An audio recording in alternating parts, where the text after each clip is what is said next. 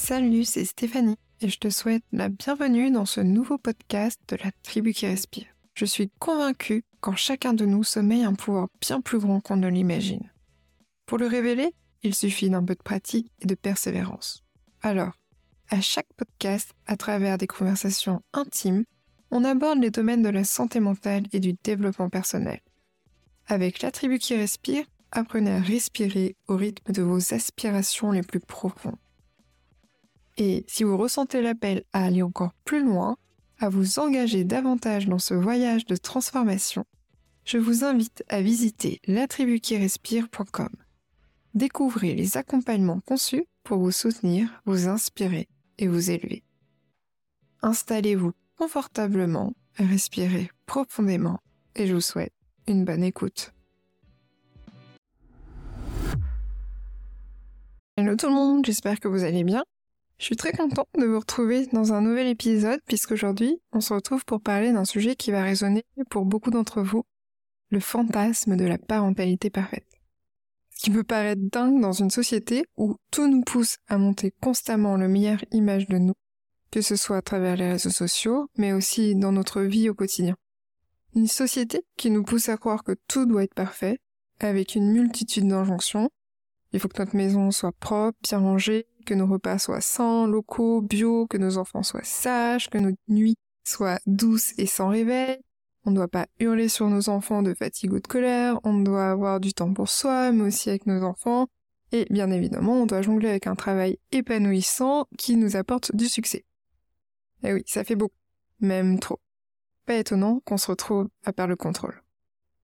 Et pourtant, je vous le dis, la perfection n'est pas l'objectif de la parentalité. C'est d'ailleurs marrant car c'est bien dans l'imperfection que résonne notre humanité. Chaque imperfection est une opportunité de connexion plus profonde avec nos proches, dont nos enfants.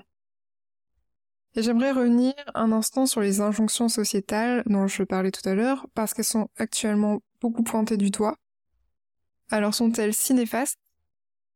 Une injonction, c'est une croyance intégrée dans les normes culturelles, les traditions et les valeurs prédominantes d'une société. En soi, une injonction n'est donc ni mauvaise ni bonne. La vraie question que je vous invite plutôt à vous poser, c'est, dans ma situation personnelle, est-ce que cette croyance est appropriée ou non? Ai-je envie de la suivre? Est-elle pertinente pour moi? Et résonne-t-elle avec mes convictions? Car le principal problème des injonctions, c'est souvent la difficulté que nous avons à nous détacher de la pression normative de celle-ci et ne pas en devenir la victime puisqu'au final nous avons le choix. Et tout l'enjeu, ce n'est pas tant de se dire que demain, vous ne saurez plus regarder, juger ou critiquer. Ces éléments, euh, ils seront toujours présents euh, à un certain degré. Le travail essentiel se trouve plutôt dans la façon dont nous accueillons et traitons le jugement. Est-ce qu'il remet en question vos valeurs? Est-ce que ça change la perception que vous avez de vous-même?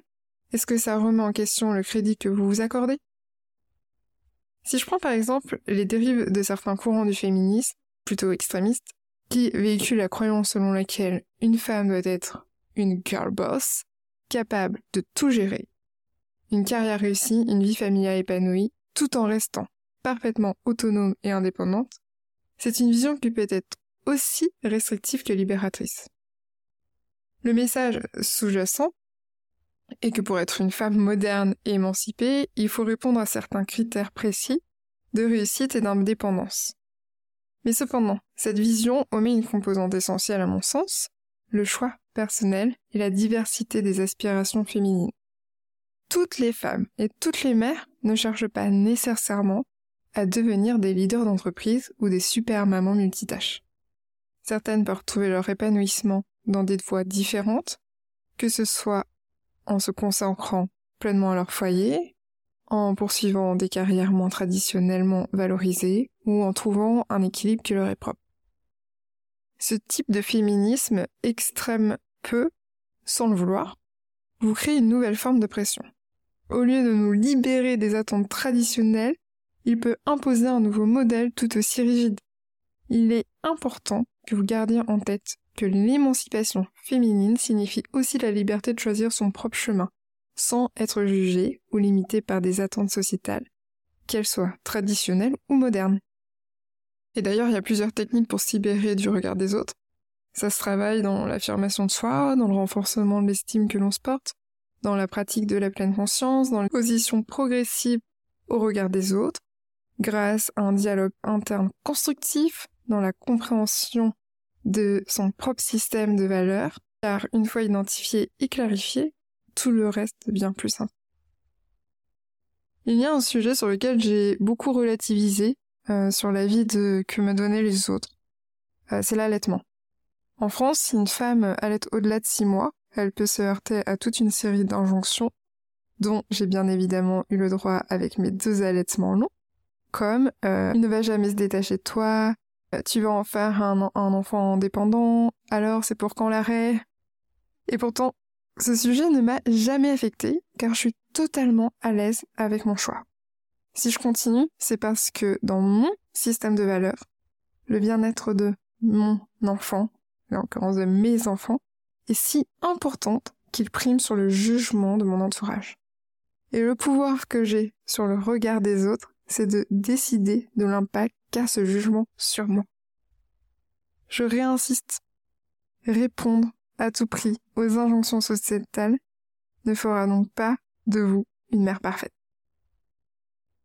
En cherchant à répondre à des standards imposés à l'extérieur ou à une image idéalisée que nous nous sommes forgés, nous risquons de passer à côté des moments précieux et réels de la parentalité, ceux qui sont imparfaits mais profondément enrichissants. Car non, la parentalité n'est pas une série de cases à cocher selon les attentes d'autrui ou un idéal fantasmé. Eh oui, on y vient à l'idéal fantasmé. Pourquoi je parle de ça? Car pour dépasser le fantasme de la parentalité parfaite, il y a une autre croyance à casser. La notion de mère parfaite est en réalité un fantasme irréalisable, une illusion qui distorde la réalité. Cette idée idéalisée de la mère parfaite est non seulement inatteignable, je vous le dis, mais elle fausse également notre perception de ce que signifie véritablement être mère.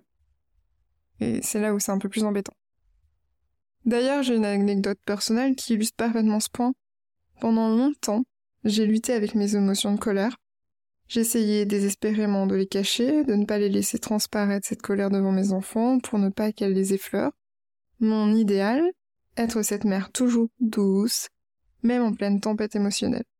Je voulais que ma colère disparaisse, ne jamais hausser le ton, mais évidemment je n'y arrivais pas. C'était un combat perdu d'avance. La colère, trop longtemps réprimée, finissait toujours par exploser et sortir du cadre que je souhaitais lui donner. Et un jour, je sais plus pour quelle raison précisément, je me suis mise en colère après mon fils. Et voilà, c'était tempête émotionnelle, je me suis mise à crier.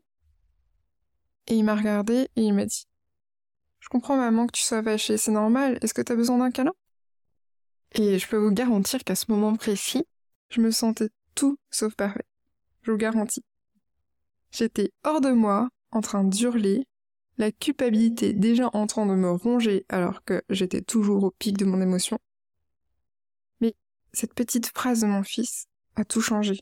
Et piou, en un instant, ma frustration, ma colère, ma culpabilité se sont envolées. J'ai réalisé quelque chose de profond. C'est dans ce moment de vulnérabilité, dans cet éclat d'émotion brute, que j'ai réalisé combien j'étais fière de la mère que je devenais. Paradoxalement, malgré mes imperfections, je me sentais presque parfaite. Quoi? Car j'avais réussi à inculquer à mon fils des valeurs qui sont pour moi précieuses. Lorsque mon fils traversait lui-même des moments difficiles, je lui avais enseigné la compassion, l'entraide, l'empathie. Je lui avais montré comment accueillir ses émotions, que ces émotions sont valides et comment soutenir les autres dans leurs moments de faiblesse. Et voilà que dans cette situation où je perdais moi pied, c'était lui qui me, qui me tendait la main et qui me rappelait les leçons que je lui avais données et que bien évidemment j'appliquais pas à moi-même. En me demandant si j'avais besoin d'un petit câlin, il me montrait qu'il avait intégré ces valeurs d'amour et de soutien mutuel qui sont chères à mon cœur. Et au-delà de ça, de cette expérience personnelle et de cette vision de la perfection dans l'imperfection, si je puis dire, il y a un troisième aspect plus large que j'aimerais que vous considériez afin que vous puissiez dépasser ce fantasme de la parentalité parfaite, celui de l'impact des styles parentaux sur les enfants à long terme. Cette question a été abondamment étudiée par les chercheurs en tant que parents, que euh, nous soyons perfectionnistes ou un peu trop contrôlants, notre approche a des, a des répercussions profondes sur nos enfants. Je vous invite à garder en tête deux éléments clés issus de ces recherches scientifiques. Tout d'abord, les enfants élevés par des parents perfectionnistes peuvent avoir une estime de soi plus faible, ils peuvent en effet constamment se sentir insuffisants ou craindre de faire des erreurs, ce qui peut affecter leur confiance en eux. Et ces mêmes enfants, ceux qui grandissent avec des parents super exigeants, peuvent aussi finir par être plus stressés et anxieux. Imaginez la pression de devoir constamment répondre à des attentes élevées, de devoir être toujours au top. Et quelque part, je suis prête à parier que beaucoup d'entre vous comprennent exactement de quoi je parle. N'est-ce pas souvent le cas que si l'on devient perfectionniste en contrôlant, c'est parce qu'on a eu un parent avec ces mêmes tendances? Et pensez à ceci. L'anxiété ressentie par un enfant est identique que les parents s'imposent à eux-mêmes cette quête de la perfection la projettent sur leur enfant. Prenez l'exemple d'une mère qui se met une pression énorme pour que tout soit parfait à chaque fois qu'elle reçoit des invités, un dîner impeccable, une maison ordonnée, des enfants propres et bien habillés. Cette tension, elle n'est pas sur l'enfant, elle n'a pas d'exigence euh, à part euh, voilà que son enfant soit bien habillé, propre, mais sinon c'est sur elle que cette tension, elle est, cette exigence est. Et pourtant, elle se transmet à l'enfant. Si vous ressentez cette pression de la perfection sur vos épaules, n'oubliez pas que vos enfants la ressentent aussi. Et alors vous, avez-vous déjà vécu dans votre vie un moment où votre souhait d'être parfait a nuit à votre enfant? Mais rappelez-vous toujours que nous, en tant que parents, sommes le modèle de nos enfants aussi. Hein. Les neurones miroirs de nos enfants sont en action constante, captant et reflétant nos comportements. Ce que nous faisons, comment nous le faisons, tout cela a un impact direct sur nos enfants. Peu importe à quel point nous aspirons à être des parents parfaits, nous aurons toujours une certaine influence sur nos enfants, qu'elle soit positive ou négative.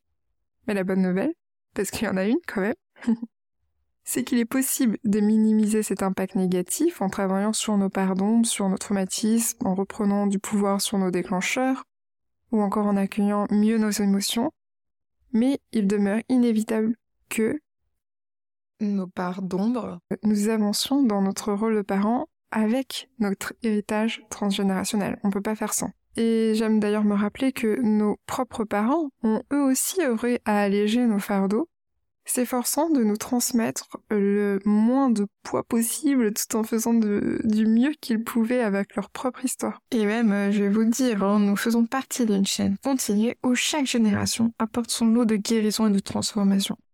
Nos enfants, alors toutes continueront cette libération des traumatismes.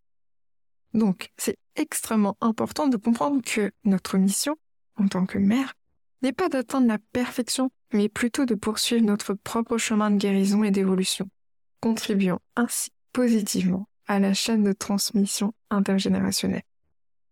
Je vous invite donc à retenir trois choses importantes pour dépasser ce fantasme de la parentalité parfaite. C'est un, répondre aux injonctions sociétales ne fera pas de vous un parent parfait, car ce ne sera pas forcément juste pour vous. Libérez-vous du regard des autres et agissez selon vos valeurs. Deuxièmement, la représentation du parent parfait est un fantasme inatteignable car c'est une distorsion de la réalité. Et enfin, il est faux de croire qu'être un parent perfectionniste est mieux pour nos enfants. Alors voilà les amis, merci d'avoir écouté cet épisode jusqu'au bout. Si vous l'avez apprécié et qu'il a trouvé un écho en vous, je vous encourage à le partager avec votre entourage et à vous abonner à la newsletter de la tribu qui respire pour ne rien manquer. Et pour ceux qui souhaiteraient approfondir le sujet, je vous invite à vous inscrire à notre newsletter premium. Elle vous donnera accès à des exercices dédiés à la libération de l'addiction à être un parent parfait. Tout est en description et on se retrouve la semaine prochaine et d'ici là, prenez bien soin de vous.